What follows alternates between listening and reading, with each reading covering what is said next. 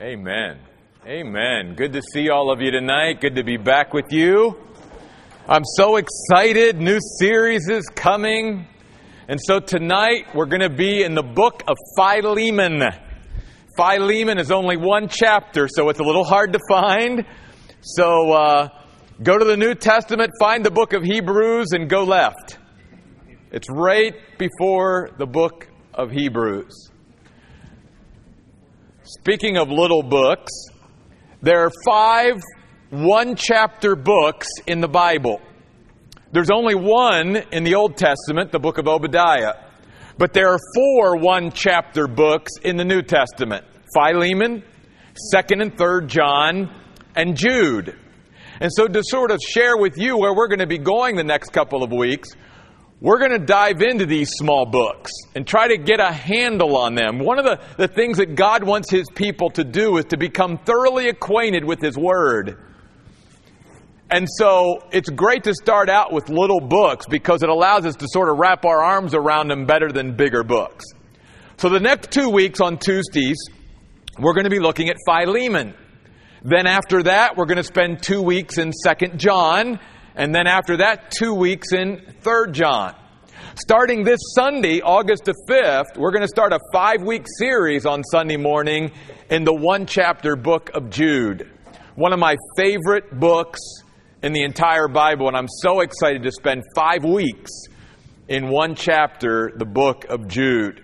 So, anyway, that's where we're going to be going on Sundays and Tuesdays over the next couple of weeks leading into fall. And so we pick it up with Philemon. Now, if Philemon is one of the books in the Bible that is one chapter, Philemon also sort of is part of this grouping of books. There are six books, only in the New Testament, that are personal letters written by Paul to a person, an individual. They are 1st and 2nd Timothy, Titus, Philemon, and 2nd and 3rd John. They are the six books or six letters that are personal in nature, just in a sense, one on one.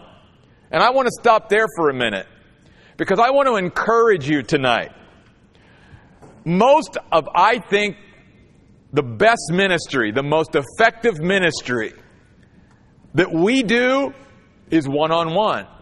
So often, you know, we, we may be focused on big groups and not that God doesn't work in groups of people, but much effective ministry can only take place and does take place on that one on one level.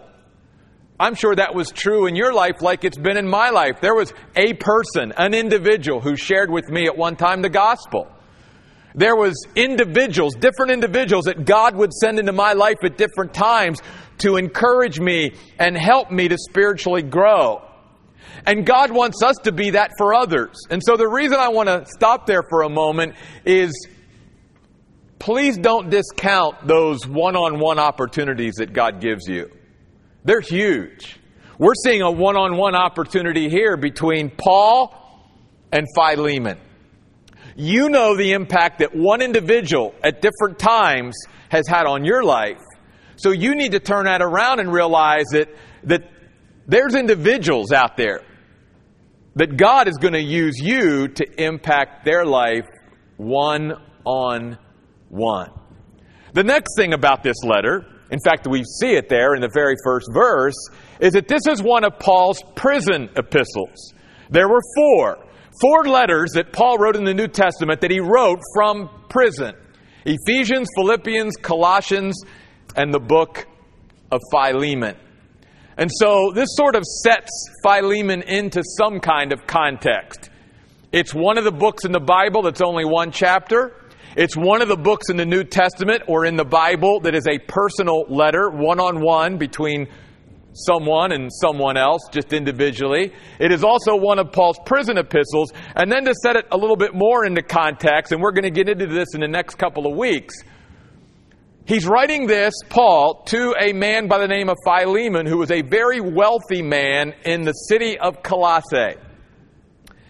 Because of his wealth, he had quite an estate to manage, and therefore he had many household servants or slaves. At some point in the past, one of those servants or slaves named Onesimus not only ran away, but obviously stole and took some property of Philemon's that wasn't his, and he took off and ran away. Now, in the providence of God, as, Phi, as Onesimus is running away from Philemon, he evidently comes across Paul in Rome before Paul was imprisoned. And it was through that one on one encounter that Onesimus had with Paul that Paul was able to share the gospel with Onesimus, and Onesimus, this runaway slave, becomes a Christian.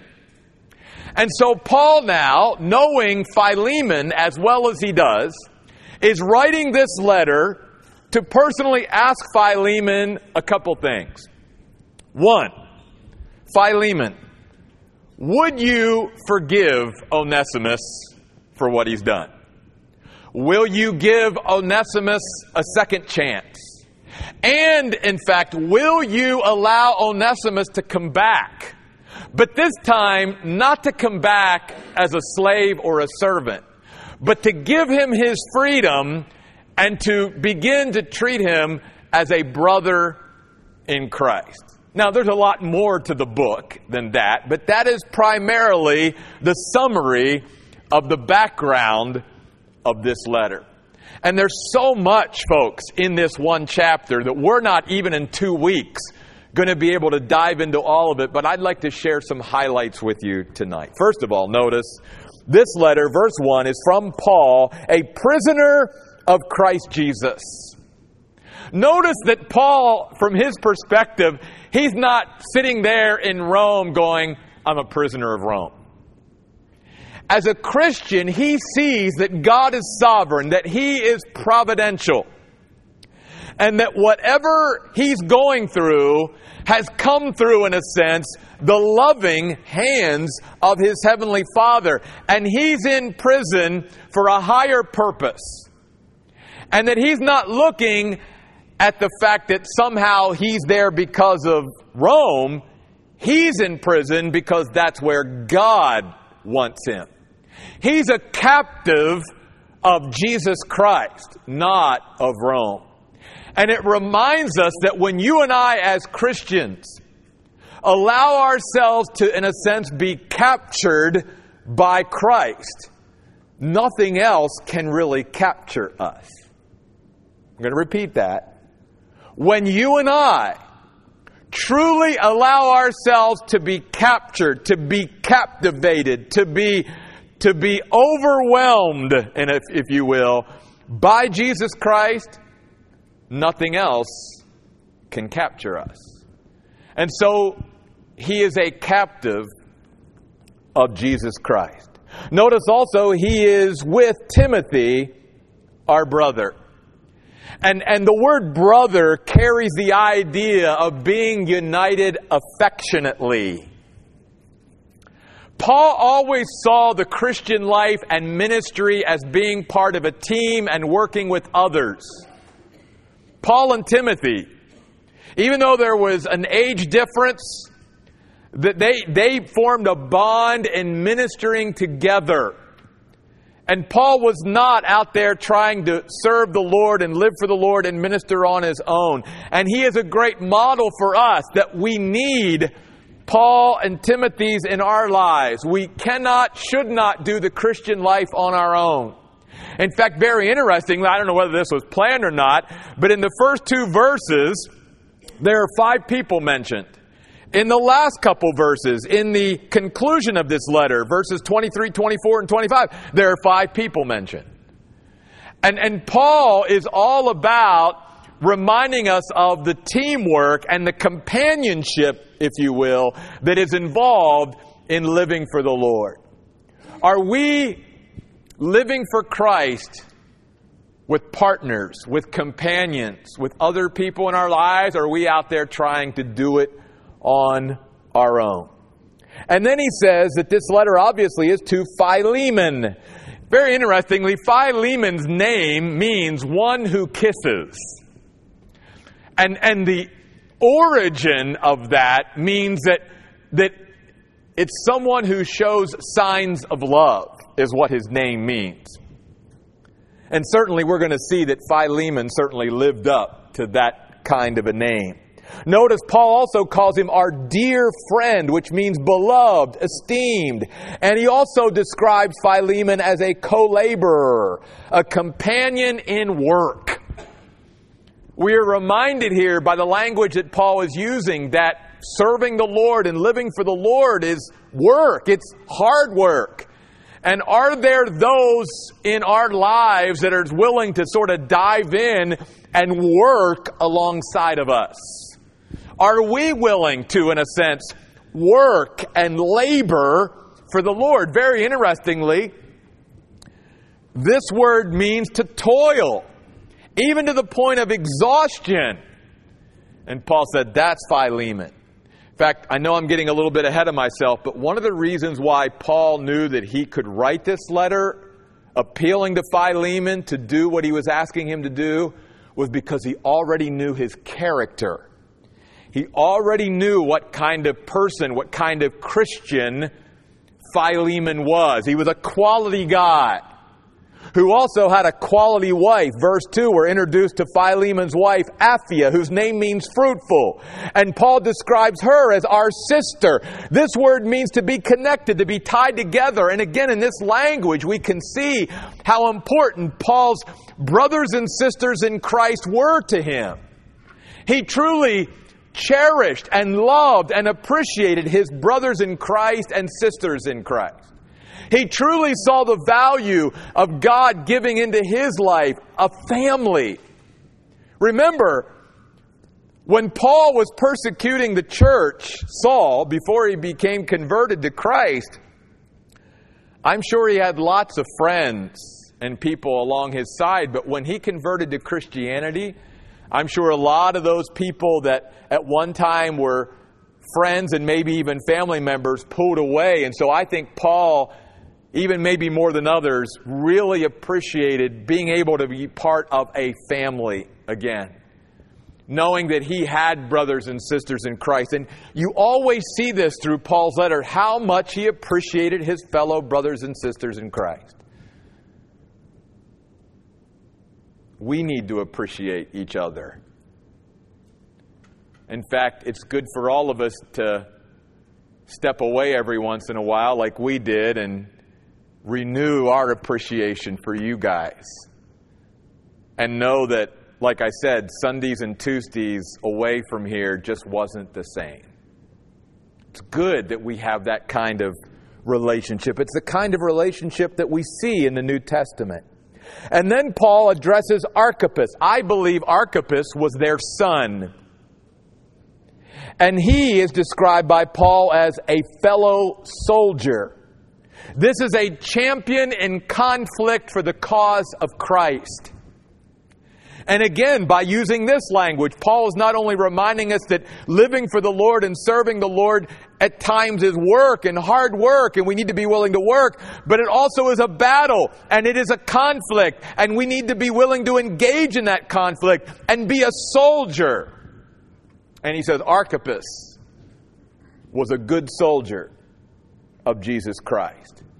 And then he mentions the fact that they have opened up their home to one of the churches that met in Colossae, that met in their home. Up until 200 AD or thereabouts, most churches met in homes. And in the New Testament, the word church is used 114 times. If you'd like to count those, go ahead. Out of the 114 times that church is mentioned in the New Testament, 100 of those 114, it refers to the local church. And so we are reminded about the emphasis that God places on being part of a local church. This was a local church at that time in history that met in the city of Colossae in the home of Philemon and Apphia and Archippus. and they were united together. And so, Paul here, just by way of introduction, is sharing these thoughts with us. And then he writes, Grace and peace to you from God our Father and the Lord Jesus Christ. Let's remember again that grace is God's supernatural enablement and influence, and that peace is the inner tranquility, wholeness, and contentment that only can come from God. In fact, the reason why Paul always groups grace and peace together is because one cannot experience the peace of God until one has truly opened up their life to the grace of God. When we are open and receiving God's grace, we will begin to experience His peace.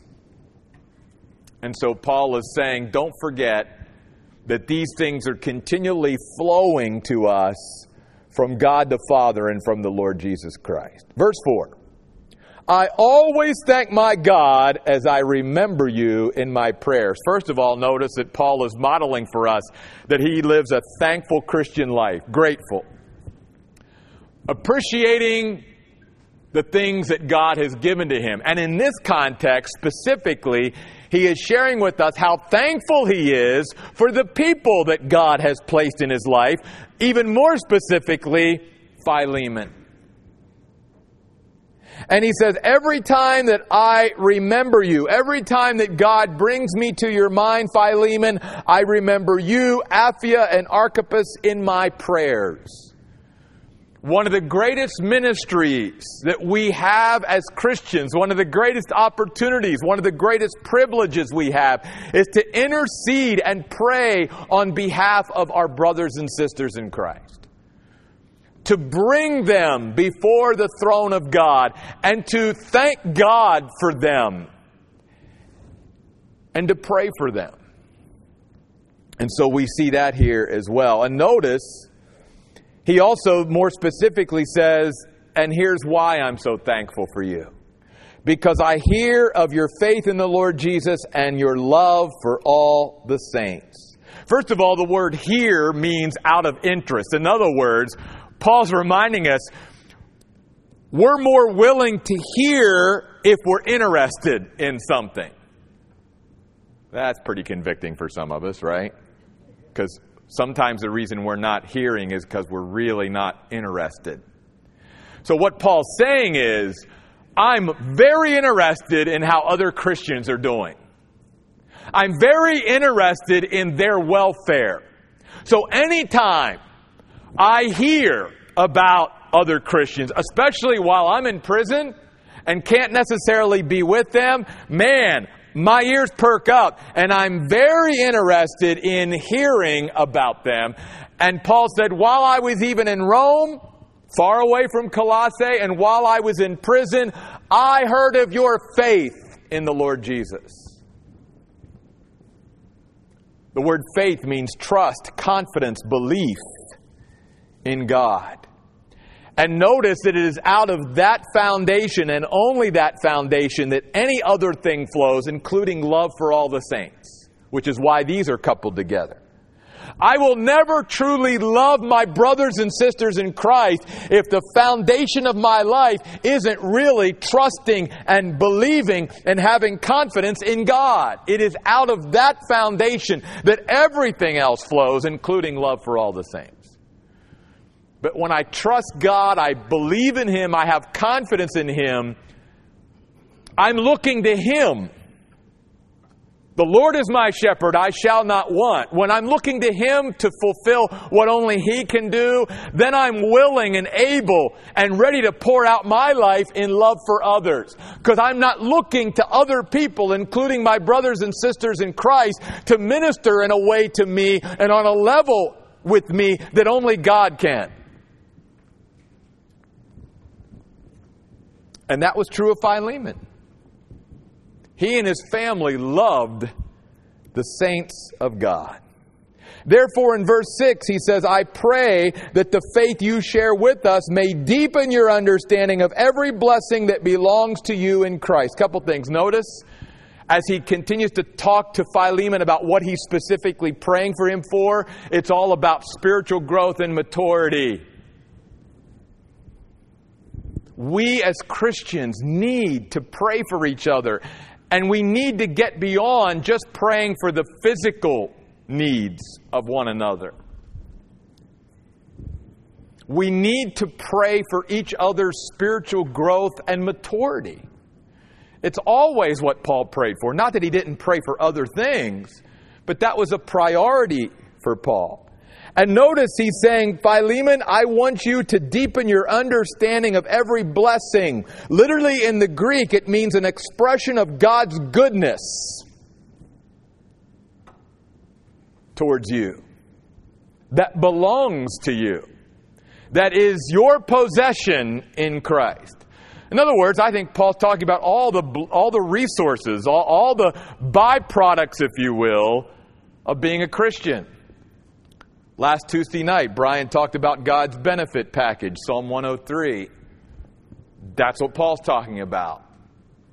I want you to know more thoroughly, more accurately, what belongs to you as a follower of Jesus Christ. And he says in verse 7 I've had great joy and encouragement because of your love. Paul here is stating something really cool that you and I, by the way we live for Christ, can bring joy and encouragement to other Christians. Or vice versa.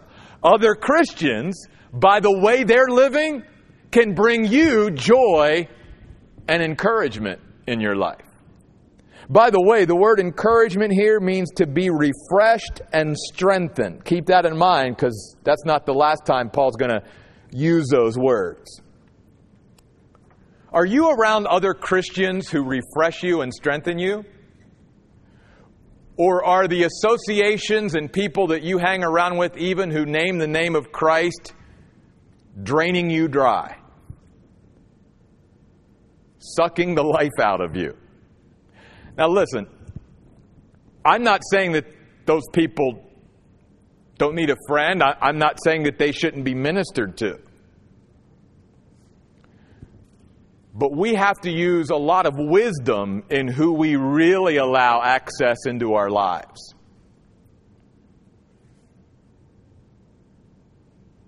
And Paul saw Philemon as a very resourceful, encouraging person that certainly encouraged Paul.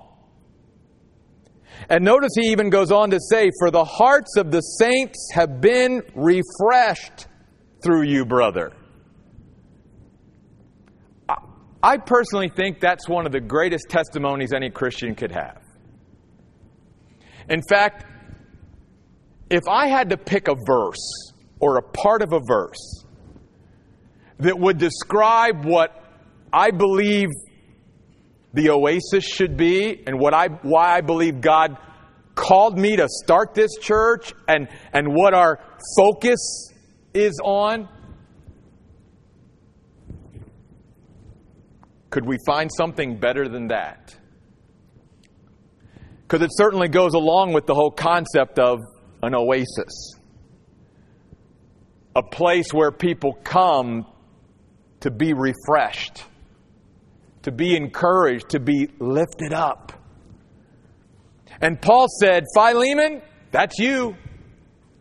I hear that when people get around you, that's exactly, they leave your presence and man, they just, maybe the circumstances haven't changed, but they just feel better. You, you've somehow lifted their spirits. You've encouraged them. You've refreshed them in some way.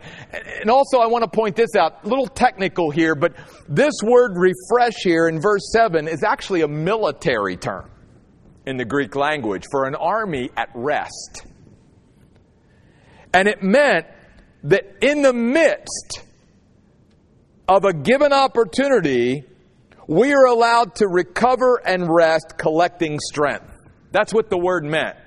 So, in other words, it's picturing either an army or a soldier in battle that even in the midst of conflict, somebody sort of steps in in their place for a moment so that they can take a step back. And even in the midst of what's going on, because it's still going to continue, that they're able to sort of get a breath and collect themselves to go back in. That's what the word refresh means. Because we know life doesn't stop, ministry doesn't stop. So we all need those people in our lives that will refresh us. That even though things keep going, somehow they come into our lives and they encourage and refresh and strengthen and revive and get us to the point where we are willing to go back in and keep on going and doing what God's called us to do. That was Philemon. So notice something here. We haven't even got to anything as far as Paul's formal request yet, have we? And so Paul is also teaching us a lot here about how to deal with people, how to deal with relationships, how to ask even somebody that we know pretty well, a friend like Paul and Philemon were, to do something. Before he goes in asking, he makes sure that he takes time to tell Philemon how much he means to him and how much his life has impacted others. And he's commending Philemon for all of this, laying, in a sense, the groundwork for what he's going to ask. Because, remember, his request is based on Philemon's character. And he's simply laying out for there for everyone, including obviously Philemon, I know this is who you are. So in keeping with knowing this is who you are, here's what I want to ask. And we're not going to actually get to the formal request till next week, but this foundation is so full of so many good things. So, verse 8 Although I have quite a lot of confidence in Christ and could command you to do what is proper, I would rather appeal to you on the basis of love. Wow. Here's a principle. Paul is saying, I have the authority. I could pull rank. I could have written this letter with a totally different tenor, a, a totally different feel to it. I could have ordered you. I could have sort of approached this as this is your duty and obligation. But Paul said, in my understanding, I chose to appeal to you on the basis of love. I chose to appeal to your character rather than ordering you to do something or compelling you or pressuring you to do something. Because I would rather you do this because you want to. I would rather you do this out of your love for God and your love for me and your love for Onesimus, rather than feeling like I'm being pressured to do something that I really don't want to. There's a lot that Paul's saying here in this verse. By the way, the word appeal here in verse 9 and also the word appealing in verse 10 is the Greek word parakaleo which is that word that's also used interchangeably for the ministry of the Holy Spirit, the comforter, the one that comes alongside to help. Same word. It is a word that means one who comes alongside to again encourage and strengthen.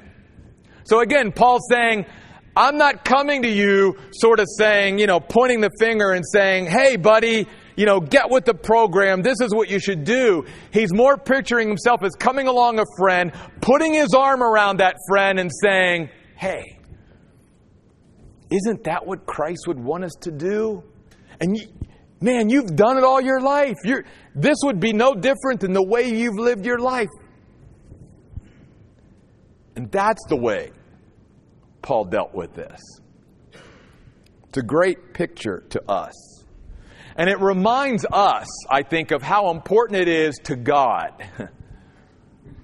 that we become a people who, instead of doing things out of pressure and obligation and duty and guilt, that we become a people who do the things we do and live the way we live out of love. That we do what we do because we want to, not because we feel we have to. That we pray, that we read the Word, that we fellowship with other Christians, that we become an integral part of a local church, that on and on and on we go. Spend time, obviously, with God personally. We do all these things out of our love for God, not out of duty and obligation. Paul goes on to say, I'm an old man. And even now, a prisoner for the sake of Christ Jesus. In other words, again, I think one of the things Paul is reminding Philemon is I'm not asking you to sacrifice or do something that I haven't been willing to do either, because it's all about Christ. It's not about me, it's not about you. And then Paul again says in verse 10 So I'm appealing to you concerning my child, my spiritual offspring, whose spiritual father I have become during my imprisonment. That is Onesimus. Onesimus came to faith in Christ while meeting Paul in prison. I want to make this comment. This is a great example to us that we don't have to have optimal conditions existing in our lives at any time for God to work in our lives or through our lives. Paul could have taken a pity party when he was thrown into prison and go, Well, I guess God's done with me because why would, why would God allow me to go through this if he really loved me and had a purpose for my life, I guess I'm just going to sit over here in my prison cell in the corner and just sit, soak, and sour and feel sorry for myself. Again, going back up to verse 1, because Jesus Christ had captured his heart. Nothing else could capture him. While he was in prison, he's like, there must be somebody that God's going to bring along while I'm here in prison that I'm going to be able to minister to. And God, or Paul never saw being in prison as limiting his ministry. It was simply a different place of ministry. He never stopped ministering. He never stopped using the lack of optimal conditions to keep him from seeing how God could use his life. And neither should we. For instance, very practically, for many years, who knows how long until God opens it up, we may meet here at Basha High School. Not optimal. Hey, I'm thankful for it. A lot of churches that get planted and start up, man, they've got to tear down and set up every Sunday. And even though, especially people in our children's ministry and people in our sound ministry, they have to do a lot of that, we get to walk in and there's those padded chairs in the auditorium, and I could go on and on. But just like I heard about last Tuesday. You know, when the school has a function, obviously they get first dibs on their own space, and so we end up having to work around them many times. So, again, not optimal, but it shouldn't stop us from thinking that, so, it's an obstacle. We can overcome it. And nothing that is thrown at us, if this is where God wants us to be for now, should ever discourage us or slow us down because if this is where God wants us for now, then God's going to use us to minister, and He's not going to let the lack of optimal circumstances that we may find ourselves in at times minimize that in any way. The other thing that I wanted to share is that, very interestingly, Onesimus' name means profitable or useful. Keep that in mind. Because we're going to close here with verse 11, and we'll pick it up in verse 12 next week. So Paul says, This Onesimus, whose name means profitable or useful, he's a play on words here, who was formerly useless to you but is now useful to you and me. Couple of powerful things. First of all, notice the word formally. Once in the past. In other words, Paul is reminding all of us of God's transforming grace. That when any human being, whether they be a runaway slave or whoever they are, including us at one time in our lives, when we are truly open to God's grace, God can change people's lives and transform people's lives. And Paul is attesting to that fact and reminding Philemon of that very thing. He's saying we should never forget or we should never discount how God can change people. In fact, one of the themes of this little book is relationships. And one of the things that Paul is teaching us here is that relationships always are changing because people are always changing. We never stay the same. As I've shared before and remind myself of as a Christian, I'm either going forward and making progress and getting closer to Jesus Christ, or I'm going backwards. I'm regressing. I'm walking further away from Christ. But we're never stagnant. So, because people don't ever stay the same. Relationships don't ever stay the same. And one of the things that hopefully will encourage us rather than always discourage us is even in relationships where things might not be going well right now, Paul's reminding us of something here by using Philemon or Onesimus, excuse me, as an example. But God can always change people's hearts. And because God can always change people, then there's no limit to what that relationship could look like in the future. Because what it looks like now is not the last word. We've all had relationships like that. Where at one time we might have had a relationship in our life that wasn't too good, but Either God got a hold of us or the other person or both of us, and that relationship looks different now. And that's what Paul's saying to Philemon. Formally, the one who was by name profitable and useful wasn't very useful. By the way, that word useless in verse 11 means unmanageable. Sort of picturing like a, a horse that's not broken, can't, can't harness. Onesimus, before he came to Christ, was pretty unruly, pretty unmanageable. Probably rejected authority, probably did everything he could to, you know, do the opposite of maybe what Philemon or others were asking. But when Christ came into his life, not only did he change, but his perspective changed. And he even changed toward Paul. Because Paul said in verse 11, he's going to be now useful, acting in a more agreeable, pleasant manner to you because he's already been that way to me. He's a different person. And so Paul's going to go on here to say, Philemon, would you give him a second chance? And we are reminded then that God is a God of second chances. Onesimus maybe didn't start out very well, but he's going to end well. And his relationship with Philemon certainly wasn't good at one time, but now, oh, now because of Christ in his life, things are going to change.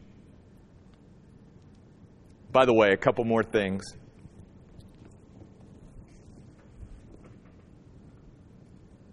In the Roman Empire at this time in history, it is estimated that there was probably 60 million, 60 million slaves in the Roman Empire at this time. And some Christians even wonder as they read the New Testament, why doesn't people like Paul or why doesn't the New Testament just come right out and go for the social reform of changing slavery. Because in God's mind, changing perspectives on things like having servants and slaves needs to come through changing people's hearts. And so, just like in this case, we're going to see that Philemon's heart's going to start to change, and Onesimus's heart is going to start to change. And that that's what's going to change the culture. The Roman Empire was going to be the Roman Empire. But Christians, especially living within the Roman Empire, could change things just by changing one heart at a time. Again, going back to that one on one ministry. And so, as we close tonight, that's what I'd like all of us to focus on. There may be one person right now, or one person this week, or one person this month that God wants you to come alongside of encourage, strengthen, minister, make a difference in their life. Don't discount that. God doesn't change this world billions at a time.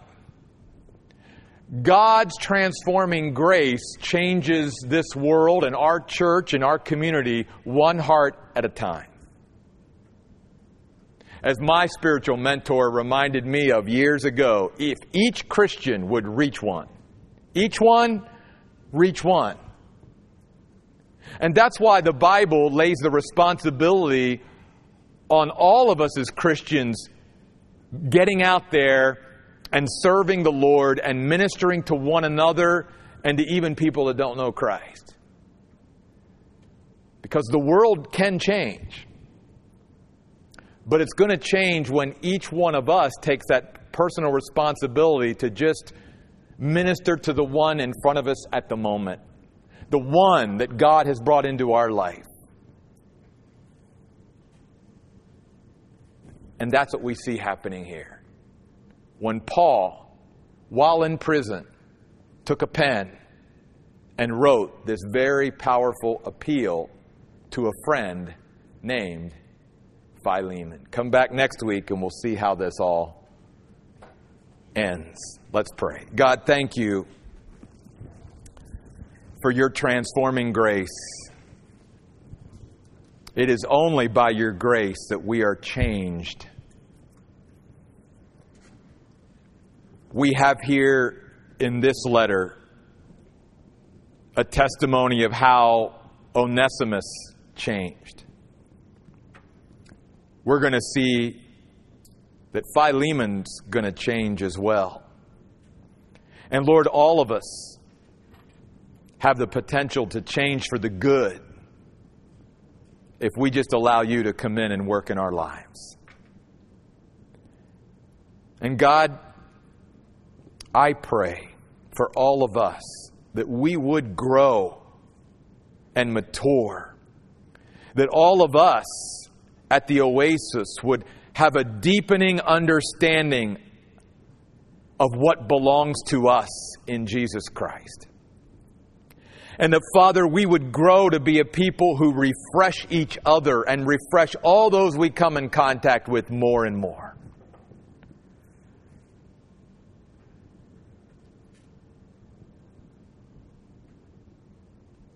And God, just remind us again that even though there are billions of people on this planet now and the universe is so big,